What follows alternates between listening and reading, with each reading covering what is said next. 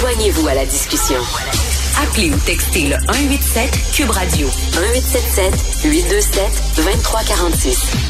Vous souvenez-vous de 2012, hein, il y a quoi, 10 ans, 2012, le fameux printemps érable. Alors, la ville de Montréal avait euh, un règlement où on demandait aux manifestations, parce qu'il y en avait à peu près quatre par jour, on demandait aux organisateurs euh, des manifestations de dire euh, exactement ce serait quoi leur itinéraire, la date, l'heure d'arrivée, l'heure de départ, etc. de la manifestation, pour qu'on puisse déployer les forces policières en conséquence. Et là, on avait dit, ça n'a pas de bon sens, ça va contre les droits et libertés, ça n'a pas de sens, c'est un carcan. La Ville de Québec vient de déposer un projet de règlement qui est exactement la même chose, sauf que le règlement à Montréal en 2012 euh, donnait des amendes aux manifestants et aux organisateurs qui ne respectaient pas le règlement.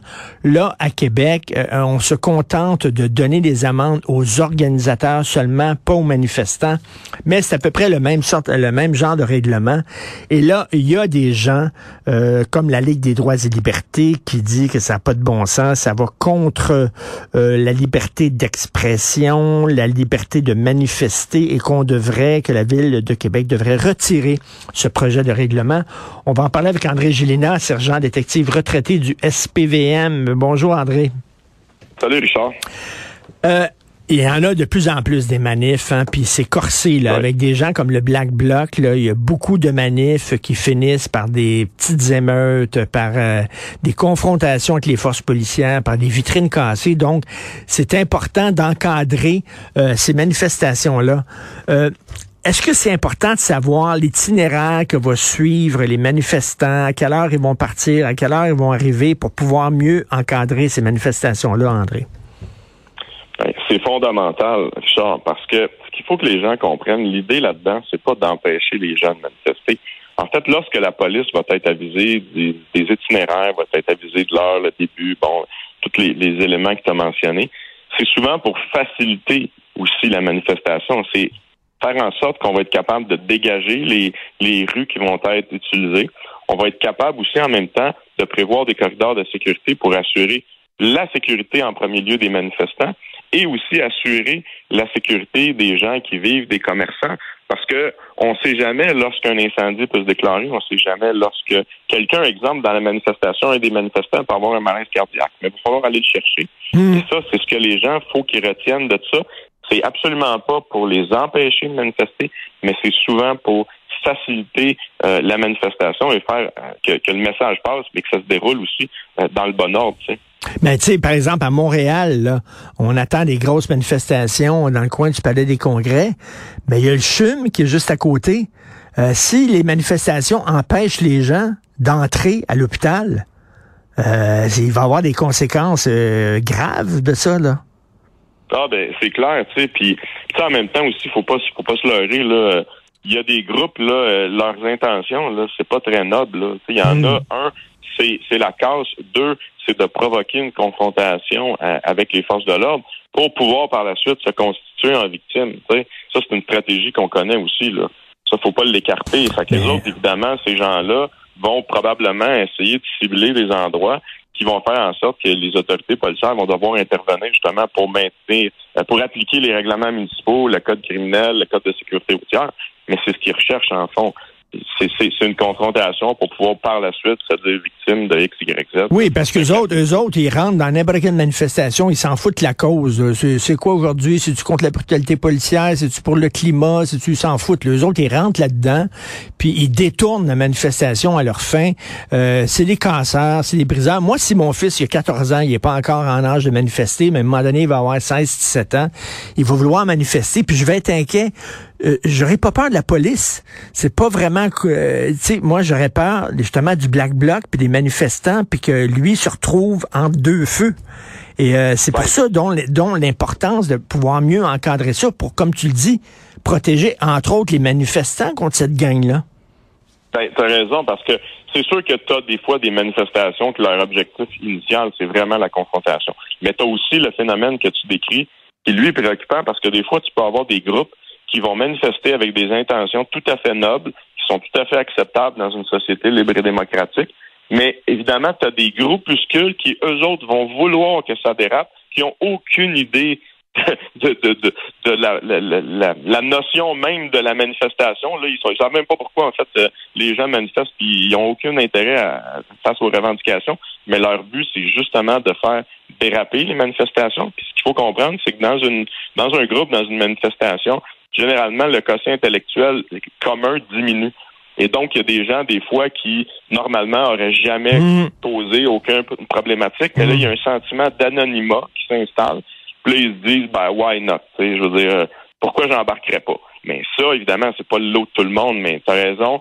C'est ça qui est préoccupant. C'est des gens qui sont des, des, des fauteurs de troubles professionnels qui, eux autres, ont juste pour but que ça dérape. Et même comme citoyen, je me souviens, moi, en 2012, euh, lors du fameux printemps érable, euh, je me souviens, il y a un monsieur qui avait un rendez-vous à l'hôpital, puis il n'a pas pu y aller parce qu'il y avait une manifestation juste devant. En fait, c'était dans son bureau de médecin. Il devait passer des tests très importants parce qu'il y avait un cancer, puis il voulait savoir son cancer, il était en rémission, son cancer revenait, puis tout ça, bon. Puis il pouvait pas aller, tu sais, puis on le sait comment marche le système de santé au Québec. Si tu peux pas aller à ton rendez-vous, après ça, ça va aller six mois plus tard. Euh, moi, comme citoyen, je veux savoir quand je me lève le matin, puis je sais qu'il y a une manif, par où elle va passer, pour pouvoir, moi, prévoir aussi mes allées, retours, puis mes déplacements à moi.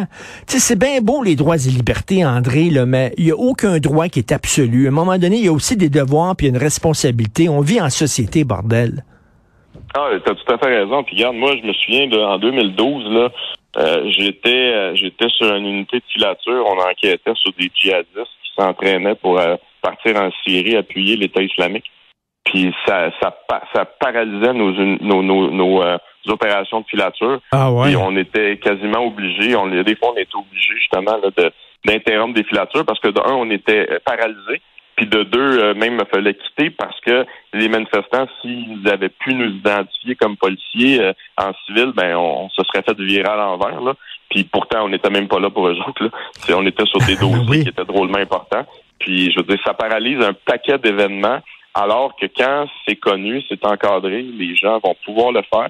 Tu sais, la charte, qu'elle dit, là, c'est qu'on peut pas on peut pas éliminer un droit.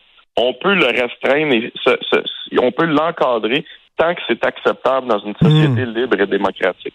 Et, je pense que c'est ce que les gens doivent retenir. Mais évidemment, bon, des organismes comme la Ligue des droits et libertés, des fois, se, se drapent un peu de la noblesse du titre pour justement vouloir tout contester. Et en fait, c'est toujours une contestation de l'ordre et c'est quasiment la volonté d'avoir aucune règle.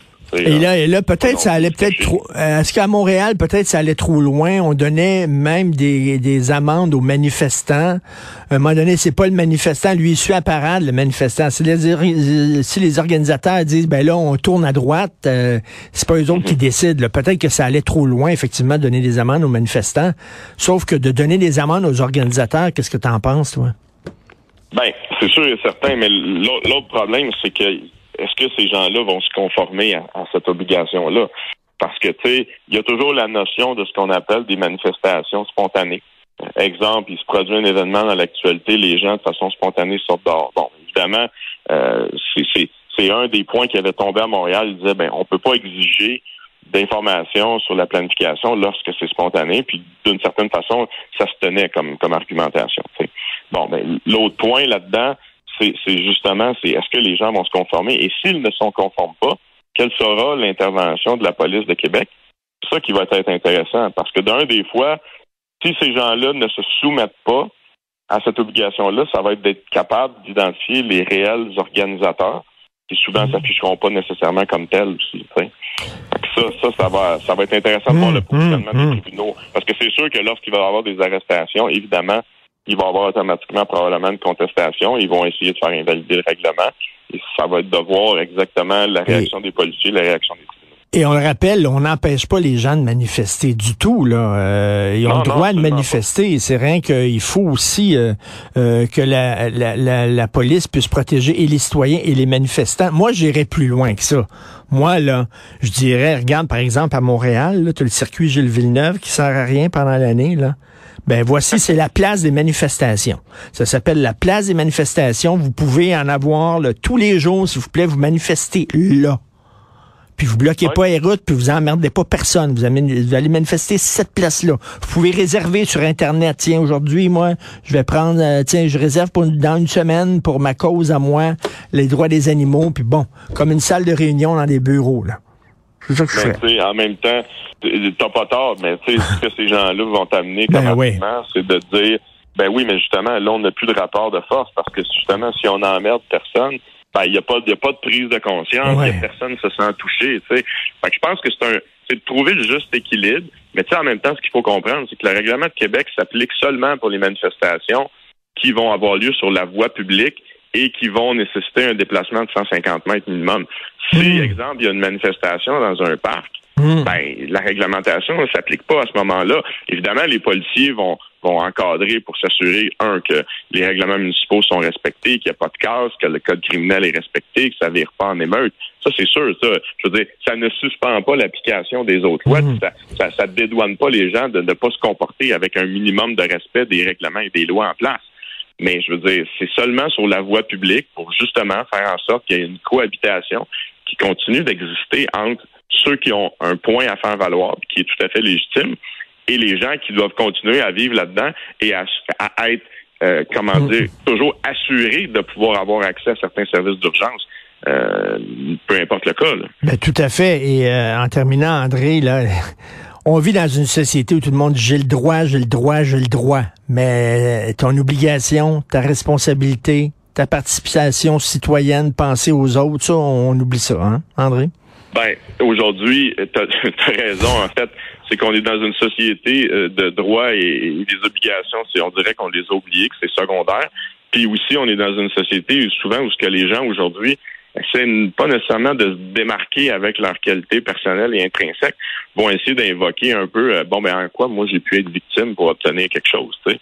Euh, c'est une hmm. nouvelle façon de penser qui, qui, qui, est un peu déstabilisante parce que ça ça met pas de l'avant justement le, le, fameux euh, le fameux proverbe qui avait été dit par John F. Kennedy, ben ne, te demande pas ce que ton pays peut faire pour toi, mais bien ce que toi tu peux faire pour ton pays, puis ça, on peut l'appliquer à la société en général. Tout à fait. Puis en terminant rapidement, André, il y a eu une intervention policière à Sherbrooke. Il y avait une bataille. Les policiers sont arrivés pour essayer, bon, de, de, calmer le jeu. Et ça s'est transformé en mini-émeute contre la police. Il y a une centaine de personnes qui insultaient les policiers, puis tout ça. Et moi, je regardais ça avec inquiétude, parce qu'on sait que tu, tu, regardes ce qui se passe en France, là. Être policier en France, c'est vraiment pas de la tarte, là, parce qu'ils se font insulter, ils se font cracher dessus, ils se font lancer des roches. J'espère qu'on n'arrivera pas à ce point-là, là, ici. Ben, moi, ce que j'espère, c'est qu'on n'arrivera jamais à certaines zones de ville où est-ce que les policiers sont rendus craintifs d'aller, parce qu'évidemment, euh, se font entourer. Mais tu sais, c'est pas nouveau ce phénomène-là. Moi, j'ai été policier à Rivière-des-Prairies au début de ma carrière, donc la majorité de nos appels, on était redirigés à Montréal-Nord parce que les autres, ça débordait. Puis c'était pas rare qu'on devait, euh, pour aller répondre à un appel, avoir un autre véhicule qui surveillait notre véhicule de police pendant qu'on débarquait parce que les gens nous pitchaient des bouteilles de bière euh, sur le véhicule et, s'amusaient à faire des méfaits sur le véhicule et on se faisait entourer régulièrement. Là, c'est sûr que ça fait les manchettes à Sherbrooke parce que ça a peut-être un peu euh, été hors, hors, proportion, puis c'est peut-être pas une ville qui est habituée de ça, mais à Montréal, dans certains quartiers, de se faire entourer la minute qu'on fait des interventions, c'est c'est courant, puis ah, c'est souvent c'est souvent une stratégie qu'on adopte justement.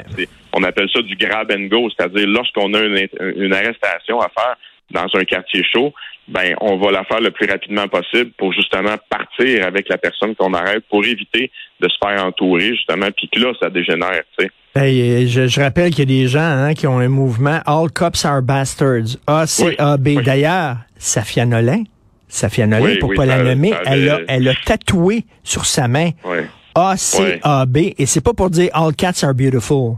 C'est pas ça, là. Ouais, c'est ce que je m'en allais dire, mais évidemment, tu sais, ça, c'est c'est de la haine carrément ben envers la, ben police, envers le système judiciaire, envers tout l'ordre social. En fait, dans le fond, c'est c'est un peu un, doigt d'honneur à, l'ensemble des règles qu'on s'est données dans la vie pour justement pouvoir fonctionner avec un minimum de respect entre nous. Et il y a même une comédienne qui interprétait une policière dans une série qui s'est fait photographier sur Instagram, Instagram avec All Cops Are Bastards. Je trouve ça épouvantable, surtout quand une personnalité publique et t'attise la haine envers les policiers. Ça n'a aucun sens. Merci André Gélina, tout le temps euh, super le fun de te parler. Sergent détective retraité au SPVM. Salut, bonne journée André. Avec plaisir, Richard. Bye. bye.